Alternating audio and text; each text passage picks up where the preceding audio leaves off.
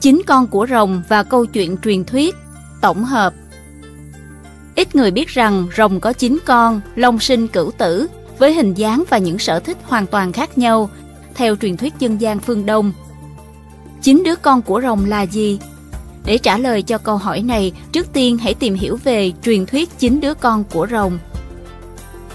Truyền thuyết Long sinh cửu phẩm Rồng vốn là con vật trong truyền thuyết, là hình ảnh tượng trưng cho sự quyền uy, cao quý và là loài đứng đầu trong muôn thú.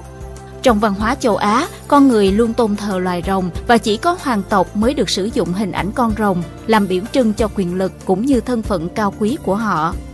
Theo truyền thuyết, chín đứa con của rồng, long sinh cửu tử.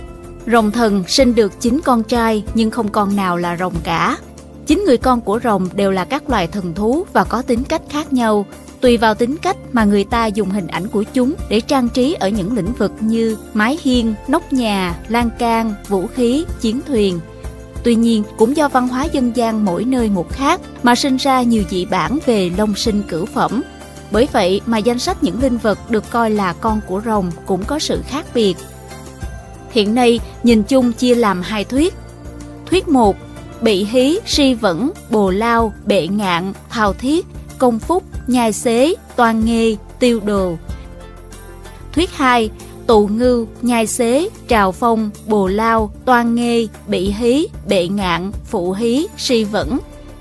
Sau đây chúng tôi sẽ liệt kê nhiều hơn 9 con của rồng. Danh sách đầy đủ 9 đứa con của rồng. Bị hí Bị hí, tên khác là bí hí, bá hạ, bá phúc, thạch long quy, là con trưởng của rồng, có hình dáng thân rùa, đầu rồng. Chỉ duy nhất có bí hí chịu được trọng lượng lớn nên thường được chạm khắc được gọi là con thú mang bia. Si vẫn Tên gọi khác là si vĩ, ly vẫn, con kìm.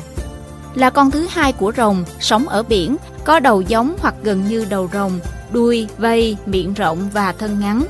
Mỗi khi nó đập đuôi xuống nước thì nước bắn lên tận trời và mù mịt cả trời đất. Tương truyền, Ly vẫn thích ngắm cảnh và thường giúp dân diệt hỏa hoạn nên được chạm khắc làm vật trang trí trên nóc các cung điện cổ, chùa chiền, đền đài, ngụ ý cầu trấn hỏa, đề phòng hỏa hoạn. Là một linh vật dùng trong trang trí kiến trúc, đây là một trong những hiện vật quý hiếm đang được trưng bày tại Bảo tàng Quốc gia Việt Nam. Bồ Lao Bồ Lao là con thứ ba của rồng, sống ở biển, thích âm thanh lớn và thích gầm rống. Người xưa thường đúc trên quai chuông hình bồ lao, còn dùi thì làm theo hình cá kình với mong muốn tiếng chuông kêu vang xa. Do đó, bồ lao cũng được dùng để nói lên tiếng chuông chùa.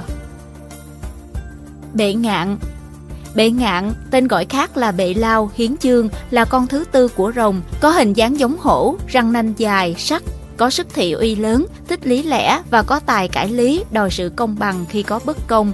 Nhờ vậy, bệ ngạn thường được đặt ở cửa nhà ngục hay pháp đường, ngụ ý răng đe người phạm tội và nhắc nhở mọi người nên sống lương thiện. Thao thiết Thao thiết là con thứ năm của rồng, có đôi mắt to, miệng rộng, dáng vẻ kỳ lạ. Linh vật này tham ăn vô độ, vì vậy được đúc trên các đồ dùng trong ăn uống như ngụ ý nhắc nhở người ăn đừng háo ăn mà trở nên bất lịch sự. Công phúc Công phúc là con thứ sáu của rồng, linh vật này thích nước nên được khắc làm vật trang trí ở các công trình hay phương tiện giao thông đường thủy như cầu, rãnh dẫn nước, đập nước, bến tàu, thuyền bè. Với mong muốn công phúc luôn tiếp xúc, cai quản, trông coi lượng nước phục vụ nhân dân. Nhai xế.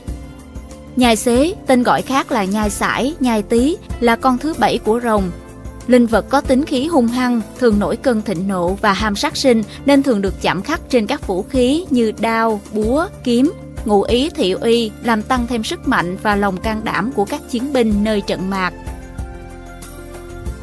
Toan Nghê Toan Nghê còn gọi là Kim Nghê là con thứ 8 của rồng, có mình sư tử, đầu rồng, thích sự tĩnh lặng và thường ngồi yên, ngắm cảnh khói hương tỏa lên nghi ngút nên được đúc làm vật trang trí trên các lò đốt trầm hương, ngụ ý mong muốn hương thơm của trầm hương luôn tỏa ngát.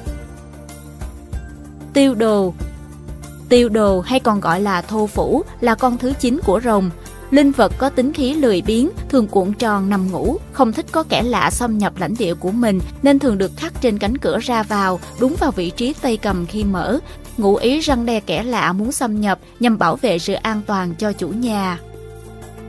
Như đã trình bày, ngoài chính con của rồng ở trên, theo một số dị bản thì gia đình rồng còn có một số linh vật khác như tù ngưu. Tù ngưu hay còn có tên gọi khác là tỳ hưu, kỳ hưu, tỳ ngưu, tu lì, tu lì. Có hình dạng như một con rồng nhỏ, màu vàng, có sừng như sừng lân. Đây là linh vật giỏi về âm nhạc nên được khắc trên các nhạc cụ, nhạc khí. Trào phong Trào phong thích sự nguy hiểm, thích nhìn ra xa nên thường chọn chỗ cao, treo leo như đầu cột, gốc mái của ngôi nhà, điểm cao một số công trình kiến trúc, làm chỗ leo trèo hoặc đứng nhìn. Bởi vậy, nó là linh vật thường được chạm khắc trên nóc nhà, thường đặt ở bốn góc mái nhà với ngụ ý chống hỏa hoạn và thị uy kẻ xấu, gần giống với si vẫn. Ngoài ra, hình tượng trào phong trên góc mái còn tượng trưng cho điều tốt lành, may mắn, tạo giá trị trang trí đẹp mắt và uy nghi. Vì thế, chỉ các cung điện của hoàng gia mới được phép tạc hình trào phong trên nóc. Phụ hí Phụ hí có hình dáng như rồng, dáng vẻ thanh nhã, thường nằm cuộn mình trên bia đá. Nó rất thích vẻ đẹp của chữ khắc trên các văn bia nên thường cuộn mình trên đó mà ngắm nghía. Vì vậy, người ta thường khắc một đôi phụ hí trên các bia mộ, bài vị với ngụ ý bảo vệ bia mộ. Vừa rồi là toàn bộ tổng hợp những đứa con của rồng trong văn hóa Việt Nam, hy vọng sẽ giúp ích được cho các bạn một vài thông tin bổ ích. Từ địa lý lạc việt.com